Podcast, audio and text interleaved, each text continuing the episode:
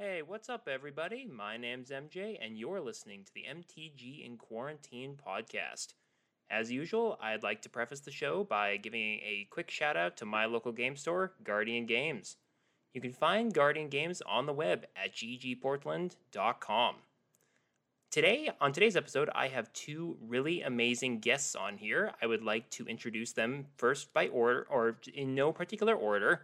Um, actually, I, I, should preface that by saying that I actually flipped a penny before I started recording the podcast. So this actually is in particular order in the typical Krark fashion, uh, flipping coins here. And I would like to introduce them one by one and give them a quick chance to plug their channels before we get to the rest of today's episode. So, first off, I'd like to introduce Peter, also known as Mono Whiteboarder. Hey, Peter, how's it going today? It's going well, MJ. How are you? Doing just fine. So, uh, where can people find you on the social media world?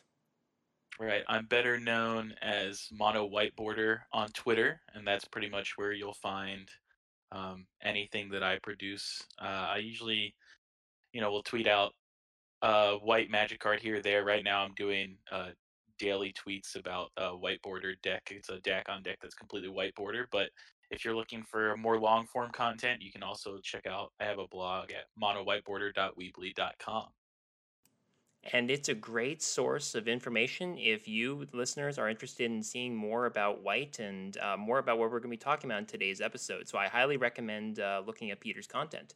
And I would also like to introduce my second guest today, J-Ro, also known as Unsummoned Skull. Hey, J-Ro, uh, could you introduce yourself and a little bit about your channel? Hi there, I'm J Rowe, also known as Jeremy Rowe. I'm a teacher, a former grinder, and a Twitch affiliate. Lover of all things on Summon. I stream EDH, Oathbreaker, D and D, and I'm working on getting uh, Pokemon Silver or uh, really Crystal. Uh, uh, getting that set up in terms of streaming that as well. I even made it to a pro tour.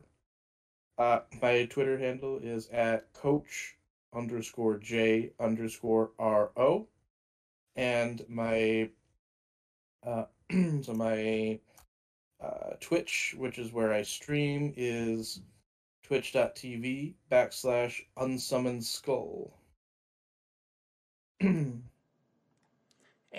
it's a really great place if the listeners are interested in trying to find some games. We have a very active community. All three of us are out there. We pick up a lot of games. Um, J-Ro does a lot of very interesting, like monocolored Mondays, for instance, so theme decks, things like that, where we're all playing the same color deck, or just all, all sorts of interesting things. So, yeah, if you're looking for a really vibrant community with a lot of great people, definitely check out the Unsummoned Skull channel and the Discord. That is the skull symbol. Like uh like Batman putting out the bat signal. That the skull symbol is what I used to put out on uh, Twitter and to try to get games going, and then I decided, you know what?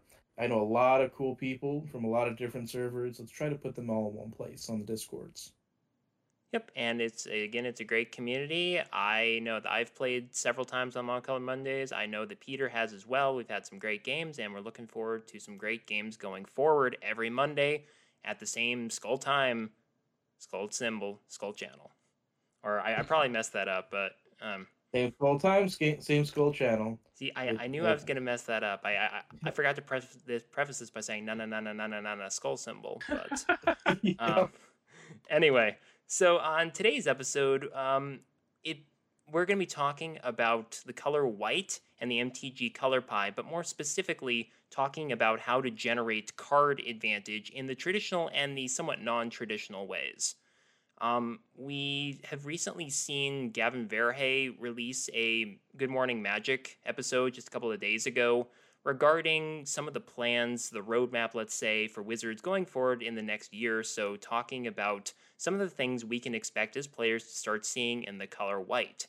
Uh, this includes some more uh, instances of cards with flash, uh, more card draw, maybe some ramp options, and uh, obviously, this has gotten a lot of people excited, and rightfully so, given the fact that white is traditionally considered to be the weakest of the five colors.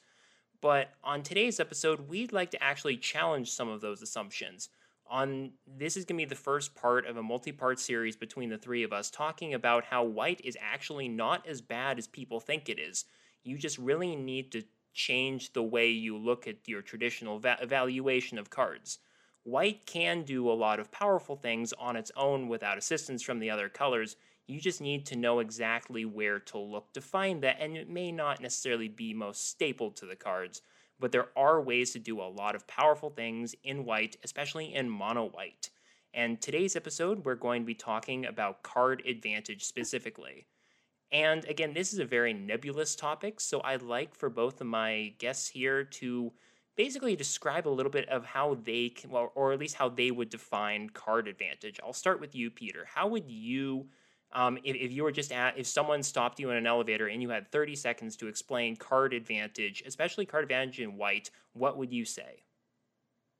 Yeah, so card advantage is just leveraging a resource whatever it is in order to get back more resources than what you spent. So, in the traditional sense, you may think of casting an inspiration, three blue, draw two cards. That's card advantage. You spent one card and you got two cards back. Um, another example would be Reckless Spite, Spite in black. One black, black, destroy two target non black creatures. You spent one card and removed two cards from your opponent's control. So it's just taking a single resource, whatever that might be, and turning it into multiple resources or leveraging it to get rid of your opponent's multiple resources. Yeah, that, that definitely makes a lot of sense. And uh, J-Ro, how would you define card advantage from your experience? So from my experience, it depends on the type of deck that you are playing, but it can be in terms of the amount of cards that you have access to, the amount of cards that you see, and the amount of cards that you are able to play or impact. Okay, there you have it. The definitive uh, take on card advantage from two experts in the field. and so, uh, in, in, in order to guide our conversation today, I'd like to keep this as a casual conversation, as I usually do with the uh, collaborations on my podcast. But before the show, Peter did share with us a couple of uh, things that we can go over for card advantage and I'll just go over those really quickly before we jump into these basically four small mo- modules as part of the larger conversation about card advantage, Existing card advantage, excuse me, in white.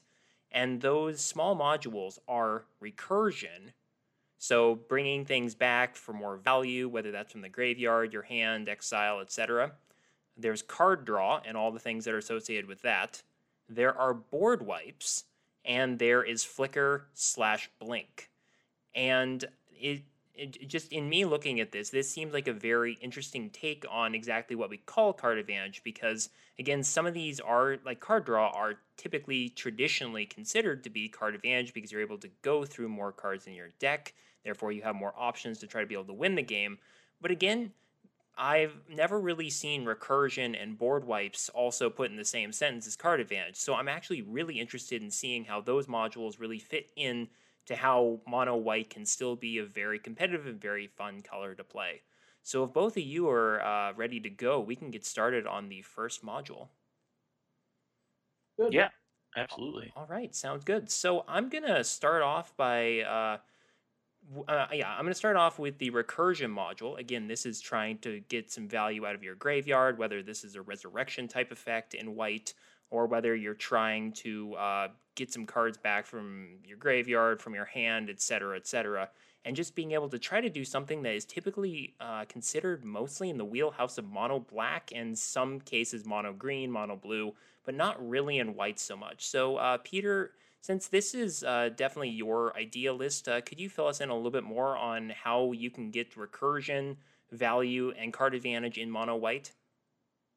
Yeah, so one of the most like well-known white cards is Sun Titan, right? Um, it's probably one of the best white cards there is. It's four and a white white to cast a creature that when it enters battlefield, you return a permanent card with convert mana cost three or less from your graveyard, and then when it attacks, you do that as well. Um, so it's not card advantage in the traditional sense of you're going deeper in your deck, which has its advantages over just recurring things repeatedly. But it is a way to generate continuous value without expending resources from your hand. So the first trigger on Sun Titan, that's not really card advantage. That's uh, just you know getting your card back, if you will. Um, but then when you attack with Sun Titan, that's you now are up a resource. You spent one resource, which was casting that Sun Titan, and you've now gotten two resources back from it, whether it was returning a land from the graveyard or a creature or anything of that nature. And so you can continue to build off that, and there's different ways to take advantage of Sun Titan's ability, get more value out of Sun Titan's ability. But at its base level, Sun Titan, you know, once you attack for the first time, you're now generating card advantage. Um, you can pair that with sack outlets, so you can generate the same advantage from a card, and now you're gaining advantage from the sack outlet. But you're still building up these resources without expending any resources from your hands, and really that's what it comes down to in white. A white white probably more than any other color is going to feel like you're playing a resource management game like you know Catan or something where you're trying to leverage the limited resources you have in order to get more and more value out of them. Yeah, and it's it's interesting that you can bring back a whole lot of different card types with that Sun Titan. I mean, I haven't been able to use Sun Titan very much because it's kind of been in and out of decks. So I, I, guess I feel like I'm not doing my duty as a white player here. Um, but I mean, if you're able to get anything back from even like a Commander's Sphere after you sack to draw a card, or a small creature, kind of the Teshar Ancestor's Apostle line here, being able to bring back small creatures from your graveyard. Um, just things like or, or an enchantment again, or even, even kind of going with the the new line of thinking about how Boros ramp could work using Crucible of Worlds, et cetera, et cetera, bringing back fetch lands, things like that. Um, kind of fall along the same vein. Is that white already has some ways to be able to bring those cards back from the graveyard. You just typically have to jump through a lot more hoops to be able to get there in most cases. Um, there are some that don't require a lot of hoops. Sorry, uh, were you going to segue? No, no, no. Go ahead. Okay. So there are some that don't require a lot of hoops. One of the ones I have in front of me right now is Replenish. Four mana, return all enchantment cards from your graveyard to play. There's also Retether, which does about the same thing for auras. those are those represent single card massive swings for playing a certain card type. So white does have huge swinging advantage that can suddenly shift the way a game is going. The problem that can come with it is that it requires you to have done some work already. Even Sun Titan requires you to have done some work already. it provides card advantage provided you already have things in your graveyard, which happens over the course of a game, but it's a consideration you need to have when you are building your deck. As so, well as playing your deck. Mm-hmm building as well as playing your deck, yes. Uh, and some of the timing in which you play things. For example, uh, you want to make sure that the Commander's Sphere is out before you cast your Sun Titan. Uh, if you're going to use, you ideally like to use the Commander's Sphere on the mana, uh, so, so to make the mana to cast the Sun Titan, then sacrifice it with the ability on the stack, then bring the command sphere back. That way, you're getting your maximum value, drawing as many cards as you can, and ending in a better position than you were when you started the turn. And and I think that's what I meant is that you did have to have some prior setup versus yeah, you know, black, let's say with Animate Dead or something where it's just it's unquestioned the card is coming back onto the battlefield um, there, you don't have to worry about its CMC or anything, or sorry, excuse me, mana value, as it's now known as of hmm. yesterday. Um, but yeah, yeah. So you you do have to have some of that prior setup, and again, that is definitely one of the challenges that White faces when you have to jump through a lot of those hoops to be able to do these things. And again, that that does uh, tick some people off. It's it's challenging sometimes, especially if your deck or the game just isn't quite going the way you want it to. And um, it, it, that's not to say that white is bad at recursion at all. We've effectively just gone over quite a few good, very good white recursion cards that allow you to gain a whole lot of value if you've built your deck correctly. And also, they, they do require some luck as well. Obviously, not all these cards are going to work as well in every game. But again, that's just the variability, the variance of magic. I know I touched on that in an earlier podcast episode about a reason why we all play this format. And the fact is, is you may need to jump through those hoops, but typically, if you can, you get a whole lot of value off those things as you're able to just do that turn after turn or w- whatever you're able to do, and just be able to continue compounding that value. It just may not take the same shape that other colors are able to get their value from. And I think that's the big take home message here. Uh, not just in this module, but across the entire episode, that white, you may have to jump through some interesting hoops to be able to get to where you want to go. But eventually, if you do your deck building right, you do your due diligence, you should be able to reap those benefits. Yeah, and that's that's kind of part of the white color philosophy, right? I, I've said that some of the reasons that I like mono white is that the growth is very linear versus um, other colors feeling very exponential.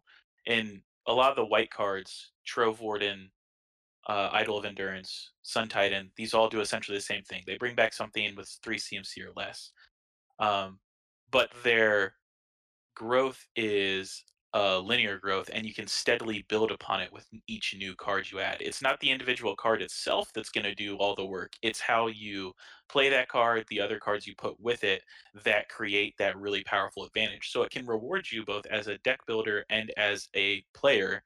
I think the way you sequence is extremely important in mono white and people don't often think about that. They think about sequencing with other colors like blue perhaps, but not so much with mono white. And the way you sequence your cards, the way you've built your deck, you can get a lot of rewards from these cards that on the surface seem more narrow and like they have a lot of hoops to jump through.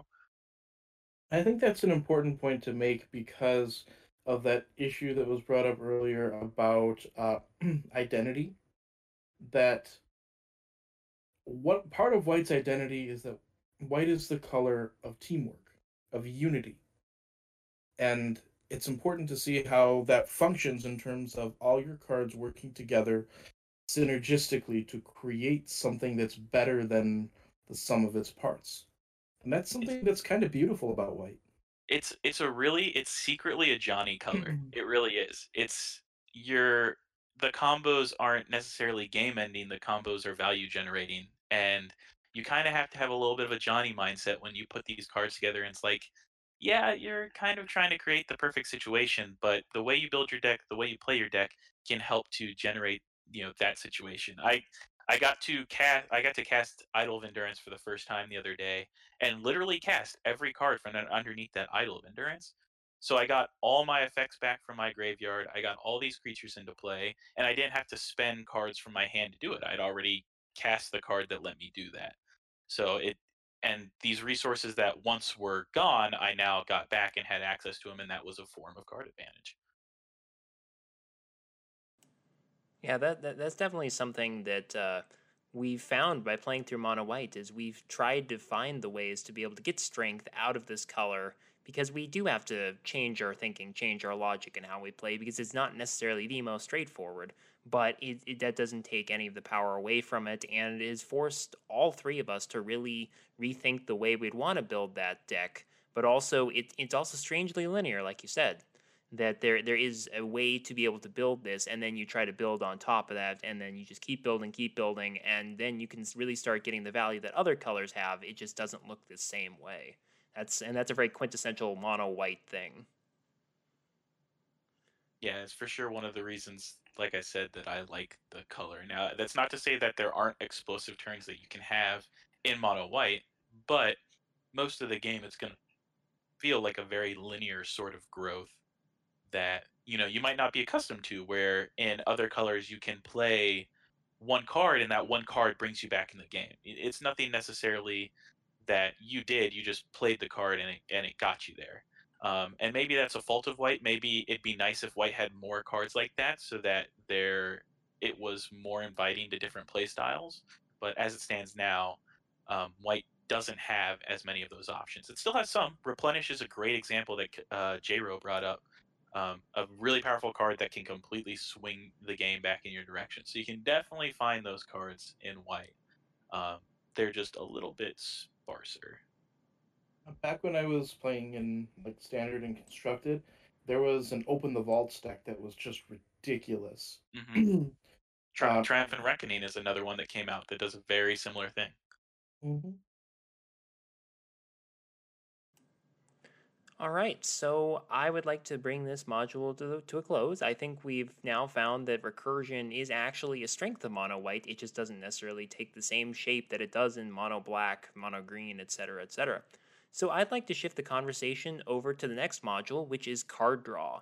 And again, this is if if recursion is a potentially complex situation to try to talk about mono white, card draw is even more controversial in some ways, depending on your definition. So we're going to use Peter's earlier example of divination, a three mana draw two uh, cantrip sorcery, effectively in blue, as kind of the baseline here for what card draw is. But and obviously, there's been a lot of talk about how mono white sucks at card draw. I mean, that's really what we hear a lot of the time. And yes, you don't necessarily have what some people consider to be the quote unquote three best words in Magic, which are draw a card, stapled to a lot of white cards. However, uh, that's not to say that mono white doesn't have card draw. Again, just like with recursion, mono white is the color where you have to find some alternative ways to be able to draw cards.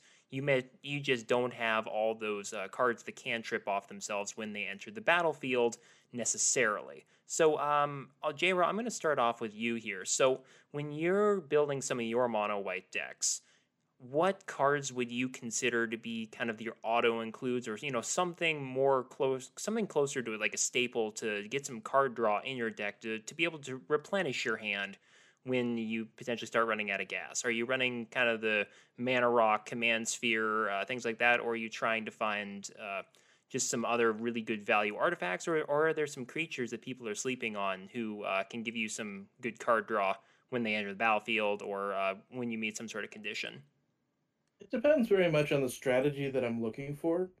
But one of the ones that I would consider really highly, and I actually have it as a signature spell in one of my Oathbreaker decks, is Truce. And there's uh, Temporary Truce as a sorcery speed version of the same card. Uh, so Truce for two colorless and a white, it's an instant, and it's in my flash deck. Each player may draw up to two cards. For each card less than two, that player draws, that player gains two life. So it's essentially a modal spell that everybody can use. Now, it isn't truly advantage, you could say, because it gives everybody cards, but that has to do with how you can leverage that politically. It can give you four life for three mana at the end of the game. It can give you two life and a card, or it can give you two cards for three mana, which is pretty good. And in the deck that it's in, which is my Hixus Trixis deck, that's a very political flash deck. And so I would want that card in there, but it might not be so good in other uh so in other builds. Um in terms of auto includes, Oblation is pretty high up there because uh it's either three mana remove a spell or three mana remove a permanent that you don't like and give somebody else cards to keep them from being mad at you or three mana, get rid of something you don't need, like an extra land, because you're likely going to have them, as long as you're making your land drops, and draw two cards. So that would be pretty high up there in terms of card advantage. Ways Oblation. To accumulate.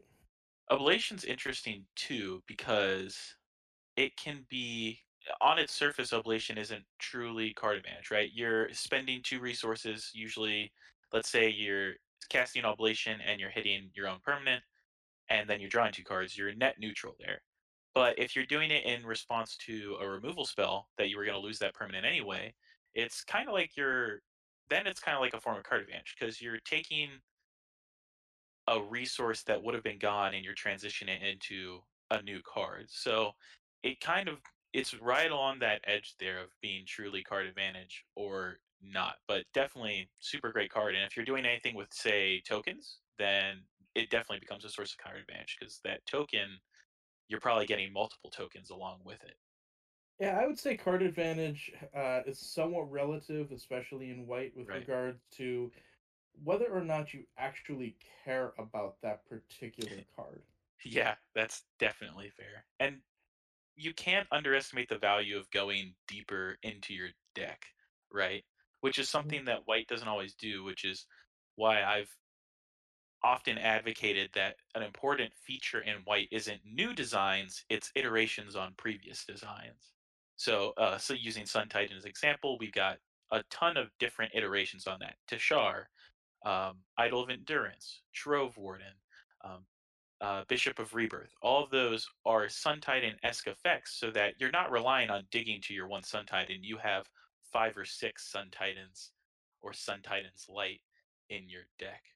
Um, so, but you still need to dig deeper. So, you know, the fact that Oblation actually literally draws you a card, and that any of these things that we'll talk about draw you a card is definitely relevant. Yeah, that's where um, now I come at this from a slightly different perspective in a few different ways, but one of the ways is that I was I'm, I'm a primarily combo first player. Mhm. Uh, that was how I learned how to play uh, because I I started playing around the time of modular and damage on the stack and combat was so difficult for me to figure out. I either played with flying or unblockable things, or I just tried to mill people. So, as a result, I learned a different type of card advantage because some of the first decks I played were like storm decks. Mhm. 'Cause I was trying to win any way that didn't involve the combat step. Mhm. So, card draw to me is either velocity, selection, or advantage. Either you're trying to see more cards, dig further into the deck, but not necessarily have more pieces of cardboard than you had before. You're trying to see further into the deck, but not necessarily. Uh, so see f- uh, further into the deck and just like set the top cards the way you want them, or actually put more physical pieces of cardboard in your hand. Mhm. Velocity and selection are a lot better for combo decks because they either just need to get particular pieces with velocity, find specific cards with selection, or uh, so they, they need to do those basically those two jobs. Advantage is more for aggressive decks that run the risk of emptying their hand, or mid-range to control decks that just need more pieces, not necessarily anything specific. Mhm. Yeah, so that's a really stack deck. yeah, that's a really interesting way of of viewing it. Definitely, as someone who plays a lot of you know quote unquote fair magic with a lot of combat, you know, um, one for one removal. That's definitely someone who I like having seven cards in my hand and I play mono white, so that's an interesting struggle. I definitely that's interesting to view it from a terms of sometimes you want to see a specific card. So it doesn't matter what cards you're throwing away, you're just trying to get to the one card that you want to see. Um, so selection would be something like scry. If Right. something uh, I've been uh, I've heard it said before that scry two is the same as draw card. mhm. I think you might have to get to like Scry three or something. I think it might be Well, more, but that's a that's a really is a white subtle card that scries three. There is a uh, there is a white card that scries three. Oh man, But- now I have to figure out what card that is. uh, I'll I'll look it up so you don't have to worry about that. Yeah, Scry just- 3 definitely sounds like something that a lot of people would be interested in, in learning to play. So yeah, we we should try to find that card and get it on Uh, the Judge. Unworthy. Judge Unworthy. Choose target attacking or blocking creatures. Scry three, then reveal the top card of your library. Deals damage equal uh, to that card's converted mana. Well, mana value to that creature. wow. Even if you aren't trying to kill the creature, it still allows you to scry three for two mana at instant speed. Wow, that Yeah, so if your if your concern's getting deeper and not necessarily putting a new card in your hand, and that card, it's interesting because that card doesn't even put you down a resource, right? You could theoretically destroy the creature, Yeah, which would put you once again resource neutral. That would be two mana instant speed. Uh, set the uh, set the top of your card, set the top of your library, and kill a creature. That's pretty good. I actually have been sleeping on that a little bit. Yeah, that it's sounds definitely pretty good. interesting. should be in the flash deck. oh man. So you heard it here first, folks. Um, J-Ro has now given us a way to try to potentially break uh, mono white removal spells in the most random yet awesome mono white way. So yeah, I, I think we should definitely look into that. Yeah, there So- are a couple other cards that scry two, but uh, I don't remember where I originally heard that. But I've heard that maxim before that scry two is the same as draw a card, and scry three is putting putting you up a half card essentially. It's it's hard math to parse out. I know that people have talked about it theoretically of, you know, how how many cards would you need to scry in order to give up a draw. So, like, say for instance, I say you can draw one card or scry five, and almost always the answer is, well, it's completely situational. hmm Do I need the card now or do I need the card next turn? Because Yeah. that's gonna that's gonna dictate whether you want to scry or draw, right? Um, and so that's something to keep in mind when you're building your deck and when you're playing your deck. Of do I need cards now or do I need cards next turn? Um, and something to keep in mind too. But I was thinking too with card draw and mono white. So I did a project for Moxtober, which is um, an event that Bradley Rose started. That's a variation on Inktober, where you do some sort of magic related project every day for the month of October. So I built a mono white deck every day in the month of October, um, which means 31 mono white decks. And uh, when I wrote about it at the end of the month, I basically narrowed down White's key draw themes. And I basically concluded that White draw, there's not many cards in White that say draw a card on them just straight up, like Truce would. Truce says you cast a spell and it says you draw this many cards, right? Mhm. Everybody else gets to draw cards, but you draw you draw cards. White is usually you have to build some sort of engine or concoct some sort of machine. And so I basically broke it down into five ish categories of life gain, small creatures, um, tap artifacts, that's like Endless Atlas, Illuminated Folio, equipment slash auras, and lands. So the life gain being you gain a life and you get to pay some amount of mana draw a card. Dawn of Hope, Well of Lost Dreams um, are both cards that do that small creatures being Mentor the Meek, Bygone Bishop. You cast a creature with converted mana cost 3 to 3, CMC 3 or less, um, or you play a creature with toughness or power 2 or less, and you pay some amount of mana, you get to draw a card. Um, obviously, you can use artifacts that say pay 2, tap, draw a card. That's a way to get some card advantage. You have to activate it twice, but eventually you're going to go up on cards. Um, equipments and auras is really interesting because not only are there literal equipments that synergize well with white, like Mask of Memory, that you deal damage and you draw cards, but there's also creatures like Puresteel Paladin, Sram, uh, Kor Spiritdancer that when you cast an artifact or when you cast an aura, they will draw a card. And then the last one is lands, which white, I'm sure everyone's familiar now. White's really good at putting lands into its hand, which you can then utilize those as a resource, right? Um, whether it's discarding cards to draw cards or getting landfall triggers like something on Seer's Sundial. So that's one important thing when thinking about drawing cards in white as well. Like if you literally just want to draw more cards, you have to think what engine is my deck gonna run off of to do that. So I have a Daxos deck, it's life gain. I have a lot of cards that function off that life gain engine. Um, more often than not, you're gonna have to kind of mix and match these things. So you might have a deck that uses cards like land tax along with an equipment theme in order to get your card advantage via card draw in that method. Um, but definitely, that's another aspect of kind of the Johnny side of white, where you're you're having to think of combos, synergies, and engines in order to create your card draw. It's not one one card doesn't really do it. You have to create it using multiple different cards, which you know is a part of the struggle too. You have to you have to in that case invest more cards, which means you have to spend more time to get the cards back out of it. So would Thraben Inspector fit into that small creature uh, pool? That's an interesting one because Thraben Inspector, yeah, he's an ETB draw card. I use him a lot, but he's not really what I was thinking of with small creature, right? Mentor the Meek, Bygone Bishop are both cash triggers or ETB triggers.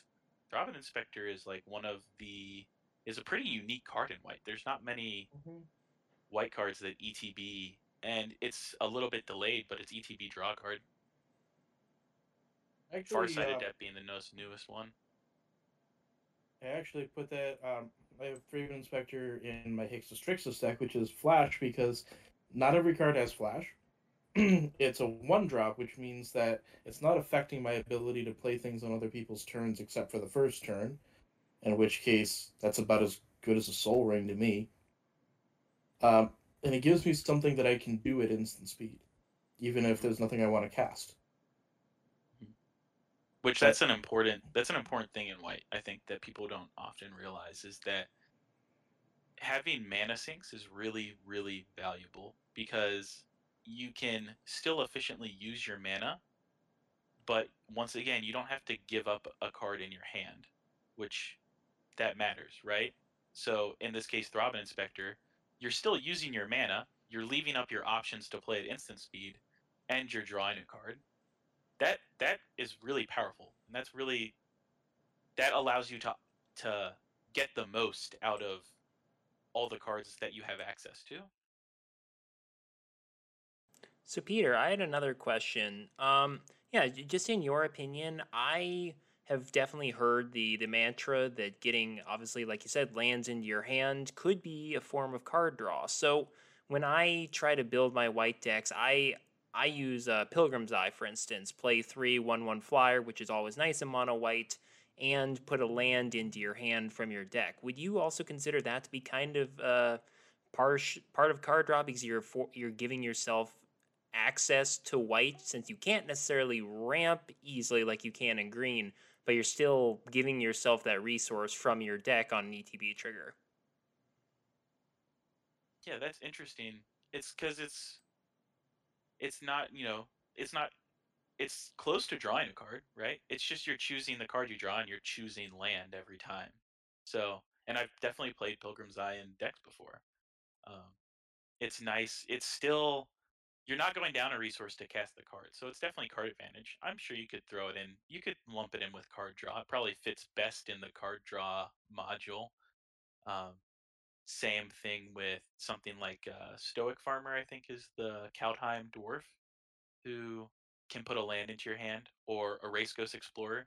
They all do similar things. You play them, and they put a land into your hand, and you know, essentially that's drawing a card. It's just you're picking the card that you draw. It's no different than really like a demonic tutor, except you know, way lower ceiling. Mm-hmm. But if you aren't missing a land drop, it's just as good as a card draw because you know, I, I, find that when, when I'm playing a lot of white decks, I sometimes run out of gas. I, I'm not drawing the lands I need, I can't play the cards in my hand. And having that extra card that I know is guaranteed to be a land is a nice way to at least make sure that I'm not going to miss that land drop for that turn, which could make a big difference a couple turns down the road. And J-Ro said this before, but White's form of ramp is playing a land every turn. Mm-hmm. And over the over the course of a long game, that adds up. You're and playing a land every turn is really, really important for any color. It doesn't matter what color you're in because while the green deck can ramp and go faster than you, if you have, for example, uh, our next form of card advantage, a board wipe, to reset them and slow them down, they've spent resources to do something that you're doing for free, right? You're doing it a little mm-hmm. bit slower, but now you have more resources in your hand because you've spent, especially if somebody's using Mana Rock, you've spent one card to possibly reset all the mana rocks that they played so that they're in the graveyard they're not using them anymore. And so all that time they spent ramping you've now put them on even footing. And if you continue to play your land every turn and the game goes longer which is how i like to play my games i like games to, i like long games then you're going to catch back up by making sure that you hit your land drop every turn. Mm-hmm. And yeah, so uh, if there's nothing else to really go over about card draw, I think that's a perfect segue to the board wipes section of our conversation today. Now, obviously, when we were talking about this before the uh, for the episode, I really looked at that one and thought to myself, okay, Peter, how exactly would a board wipe be card advantage? It's a way to be able to deal with problematic uh, board states but it's not the way we traditionally think about uh, card advantage, especially in mono white. So, could you explain some of your reasoning on how board wipes can actually be used as a card advantage? I know you touched on that with mana rocks, but yeah, if you could just go a little bit further into that, that'd be great. And I think a lot of people would really be interested in hearing more on this. Right. So, I might be cheating on whether a board wipe is card advantage or not a little bit. It definitely is I think it's the most controversial of the options that I threw out there. But especially if so, the biggest example is if you can create a one-sided board wipe. A one-sided board wipe, I don't think anyone would argue that that's not card advantage. And the key here is, in my definition of card advantage, it's about spending a resource to either get more resources back or take away resources, more resources from your opponent. So, a card like, for example, Dusk to Dawn, um, which is, I mean, that could even go in the recursion section. But Dusk is two white, white to destroy all creatures with power three or greater. So, if you're playing a board that's all creatures with two power, you've created a one sided board wipe, which is going to give you extreme amounts of advantage. You've spent one resource to take away a lot of resources from your opponent, and you've not lost any of your resources.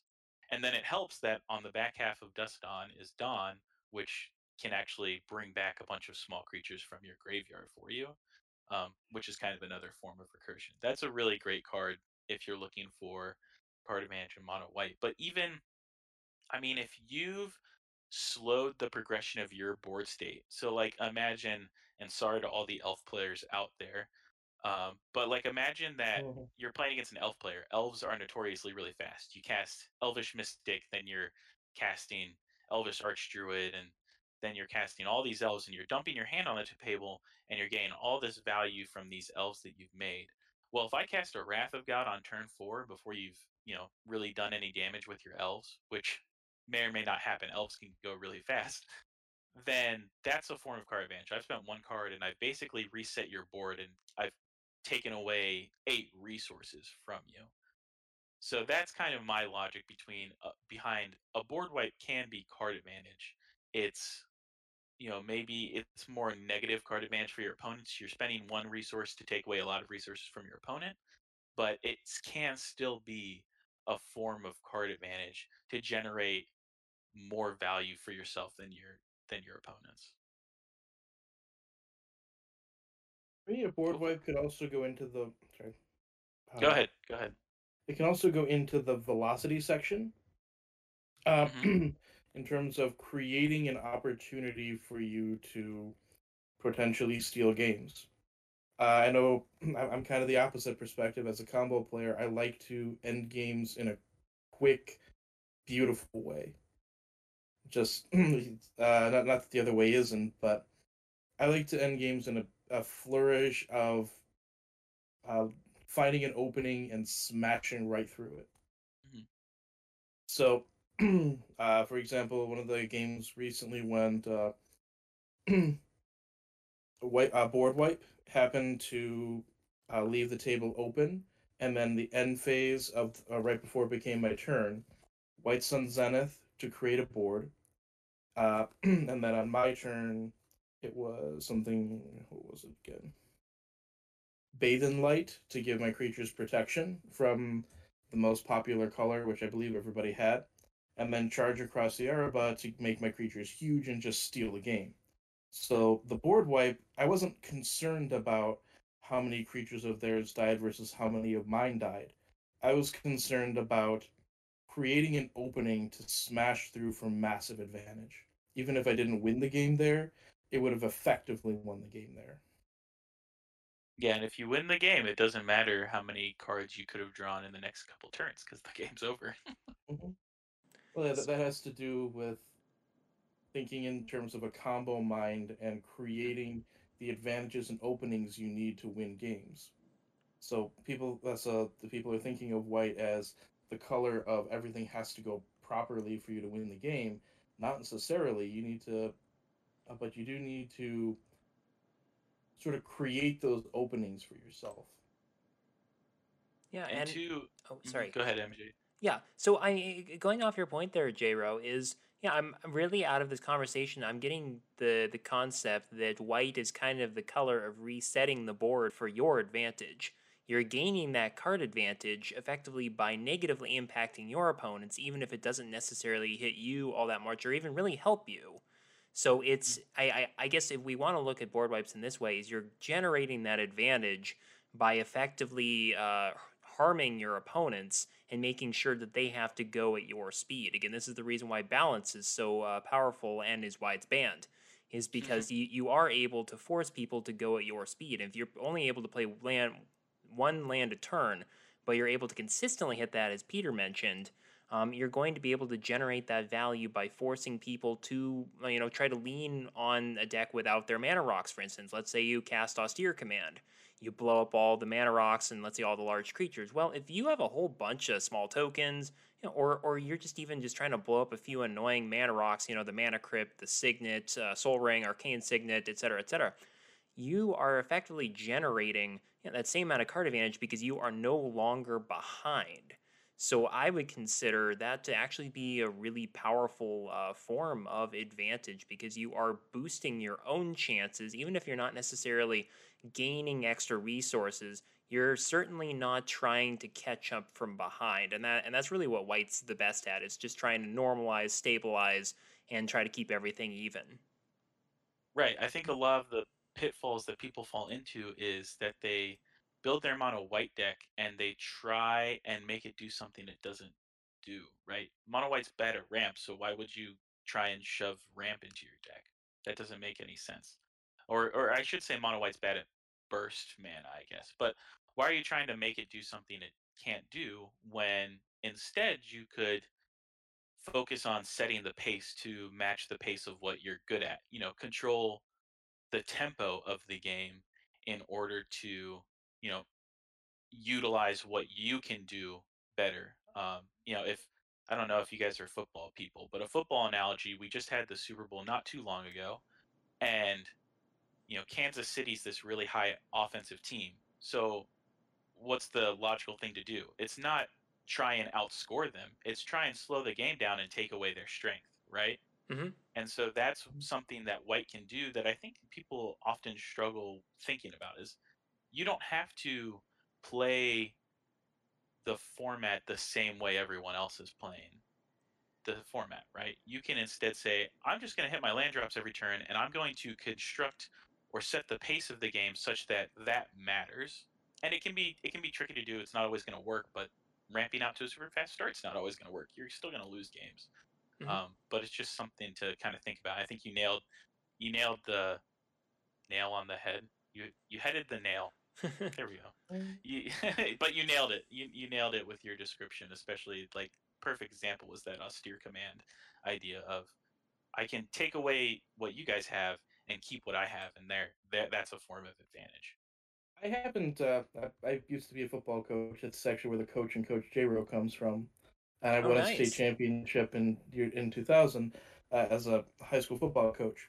Uh, but one of the things that I would I would say, I think that from what was just said in terms of what happened, uh, I would compare what you were talking about in terms of slowing the game down to what the New York Giants did to the Patriots, not right. so much what the Buccaneers did to the Chiefs. I think what the Buccaneers did to the Chiefs is a little bit closer to an offensive way of looking at it in terms of slowing the game down. You can tell by how many yards they ran for mm-hmm. that it wasn't necessarily it, was a decent amount of defense, but it was also how quickly the game got out of hand and the burst points that they created, similar to situation I was talking about with the Zenith and the Charge. Uh, so I, I would say, in terms of Wraths, it's not just about can you clear the board and are you killing more of theirs than yours.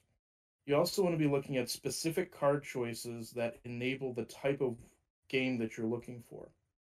Uh, for example, uh, being able to wrath the board at instant speed with something uh, like Settle the Wreckage mm-hmm. is really valuable in white because it allows you to untap and add to the board before other players.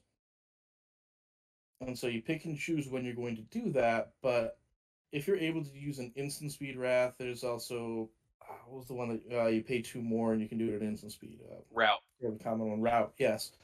Uh, so Rout's another one where you are able to be the first to act, just like you want to be with something like Howling Mine.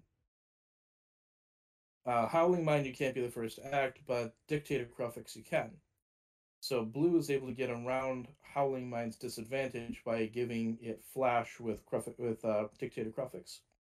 White is able to get around Wrath of God's disadvantage in that it's a symmetrical effect at sorcery speed that allows other players to build up before you. by either capitalizing on the death trigger or making it instant speed and able to do it on the end phase of the person who's who goes before you in turn order so that you can create an advantage and essentially assert yourself at the table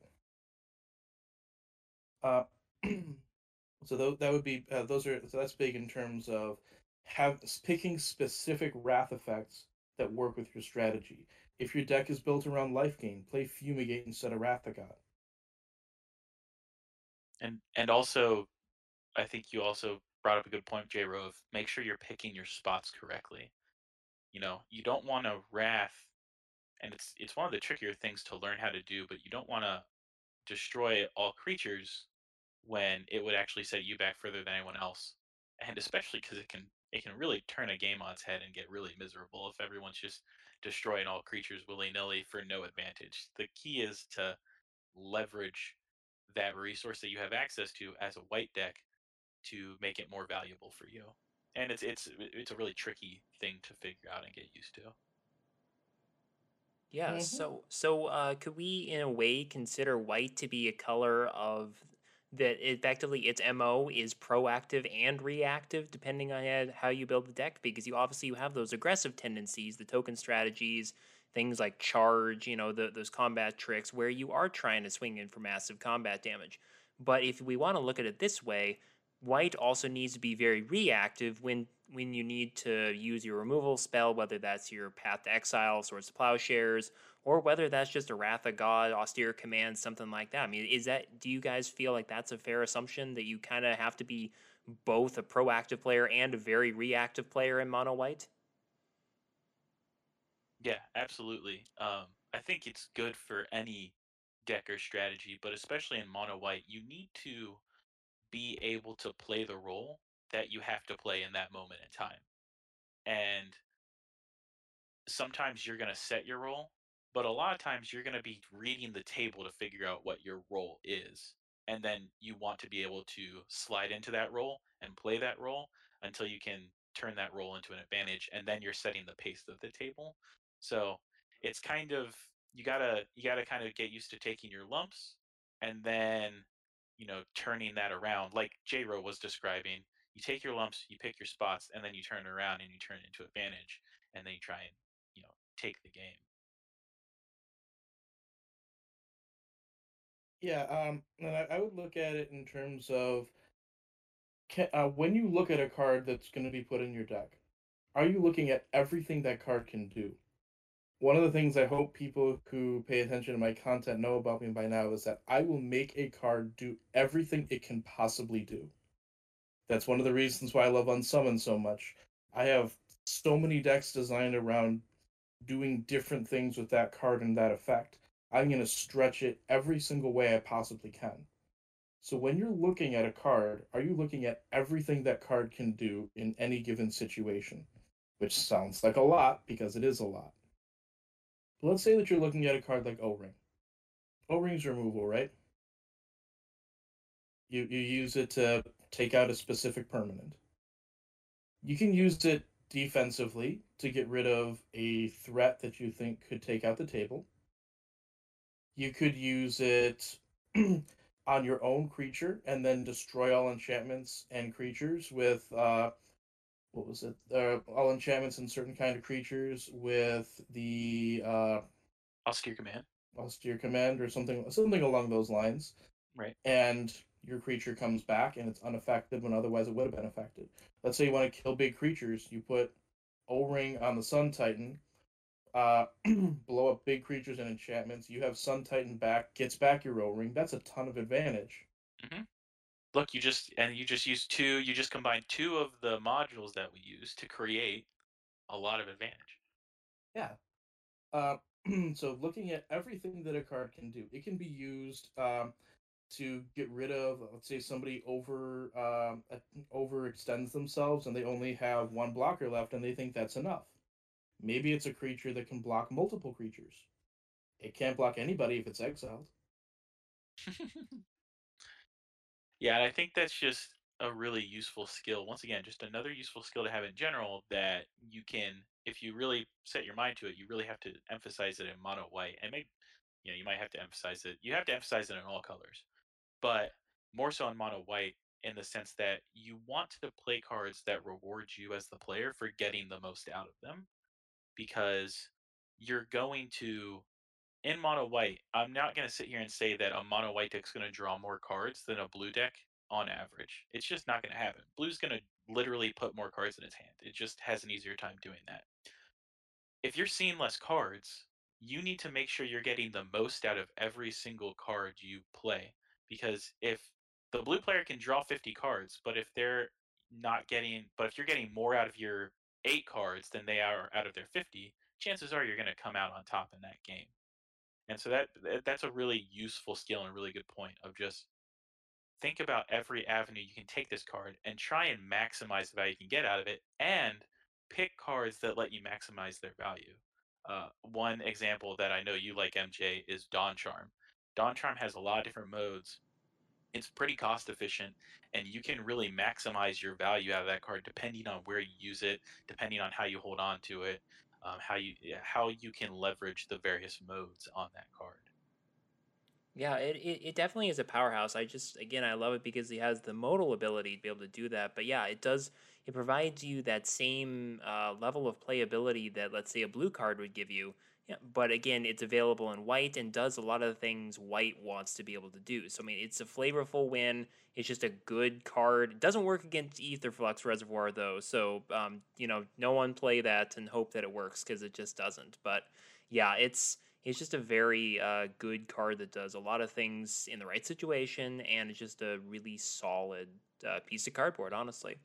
So another, oh, oh, another great example would be Restoration Angel. Restoration mm. Angel has a ton of different uses, depending on what you're pairing it with, when you're casting it. Are you casting it on your turn? Are you casting on your opponent's end step? There's a ton of points that Restoration Angel has that lets you get the maximum amount of value out of it as the caster.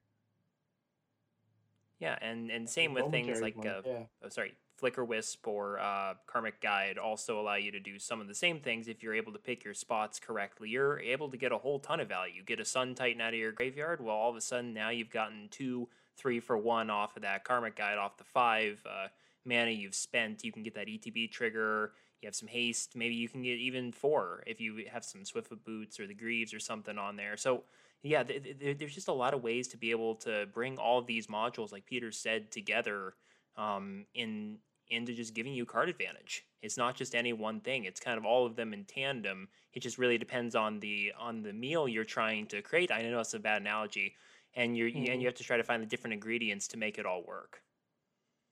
Yeah, uh, one one thing I would add in there is that it also has to do with deck building. And if you're not going to see as many cards as other people or other colors, then you want to make sure that you're increasing the um, the number of similar effects in a deck. Mm-hmm. Um, so that that's a way of sort of getting selection uh, advantage without having to scry and without ha- just by designing your deck a certain way. There are a number of cards that are very similar to O Ring, like uh, Banishing Light if you play O-Ring and Banishing Light in your deck, now you're that much more likely to draw the given card. That's why when I'm building decks, I separate cards into roles. I need a certain amount of spot removal, a certain amount of mass removal, a certain amount of uh, cards that increase the mana or types of colors I have access to, uh, and cards that are working towards whatever my game ending engine is. So if I have a number of cards that are similar, not only am I more likely to learn everything that they can do by playing them more often, but I'm more likely to see that card um, and be able to use it at a given time. so if I find that my deck wants O-Ring, I should play O-Ring and Banishing Light and say cast out. Just increase the number of similar effects so that you're more likely to draw them.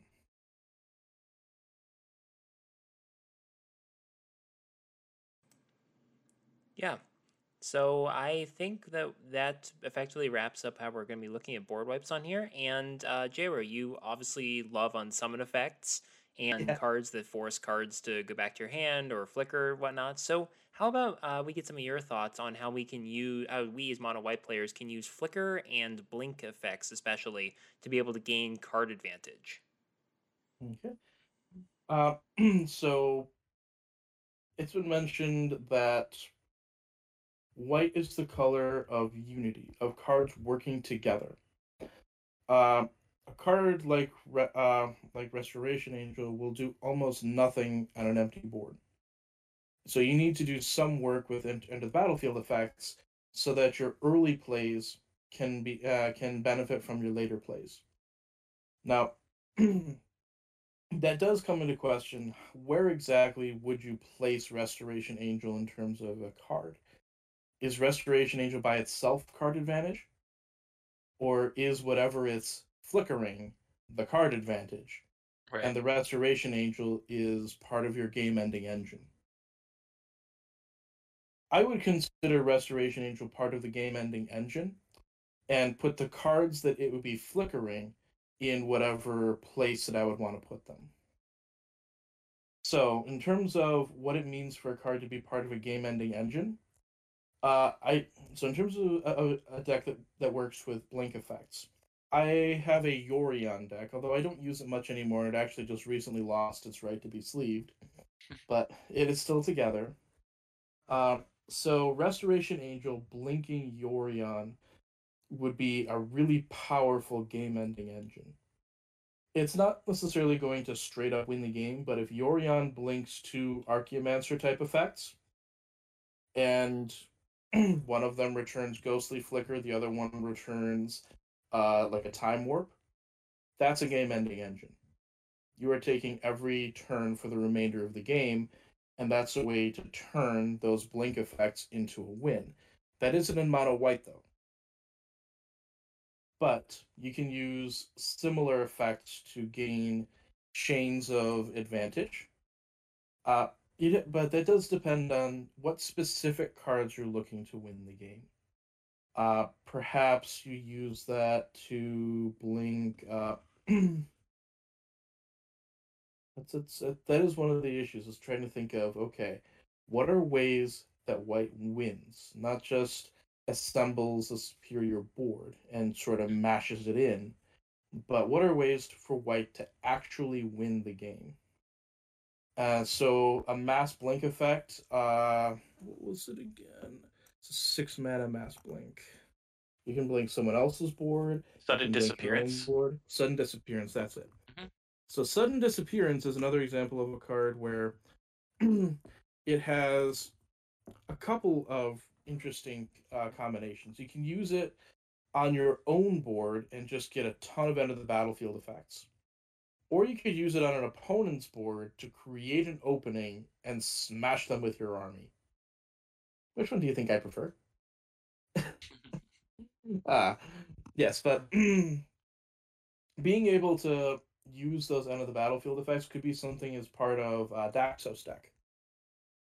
So sudden disappearance would be an example of using those end of the battlefield effects and blink effects, and instead of trying to get some advantage uh, that is like continuous and growing, to use it to just straight up win the game. Uh, if you sudden disappearance aboard with a bunch of Soul Warden effects, they'll all see each other when they come back in. You will gain a ton of life. And if you have some way to leverage that life into a way to win the game, like Death Starring somebody, uh, that is a way that you can go from something of a board with something of a life total and a dangerous card to everybody's dead. Mm-hmm.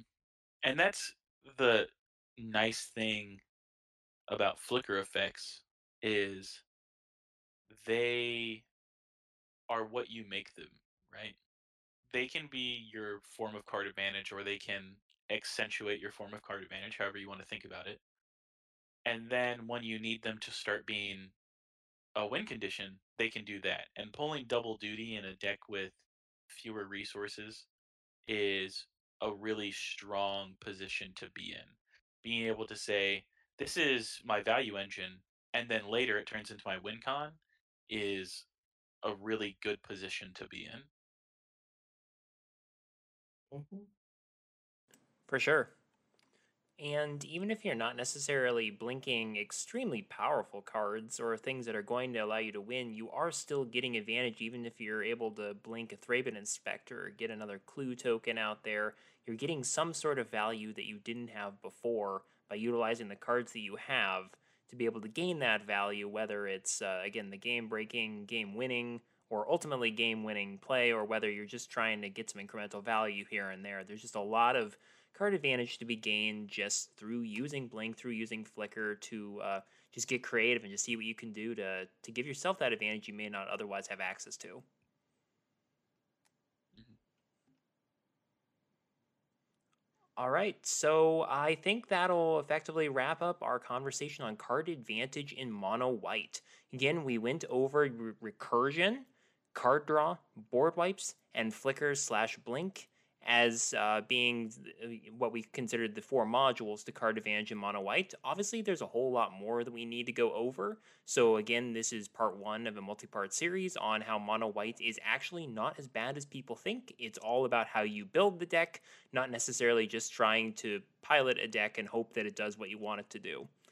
And so I'd like to thank both of you guys for being on the podcast today. It's been great having you here. And I'm going to go in reverse order. J-Ro, again, where can the listeners find you? So my Twitch, uh, my Twitter handle is at coach underscore j underscore ro, and so my Twitch channel is twitch.tv backslash unsummoned skull, and then I have a Discord server called the Skull Symbol. All right, sounds good. And again, it's a great Discord community to be a part of. So if you're interested in uh, being a part of that, definitely hit uh, J-Ro up for uh, for a Discord invite. And uh, Peter, you can go next. Yeah, you can find me at Mono Whiteboarder on Twitter. From there, you'll see a link to my blog. It's monowhiteboarder.weebly.com.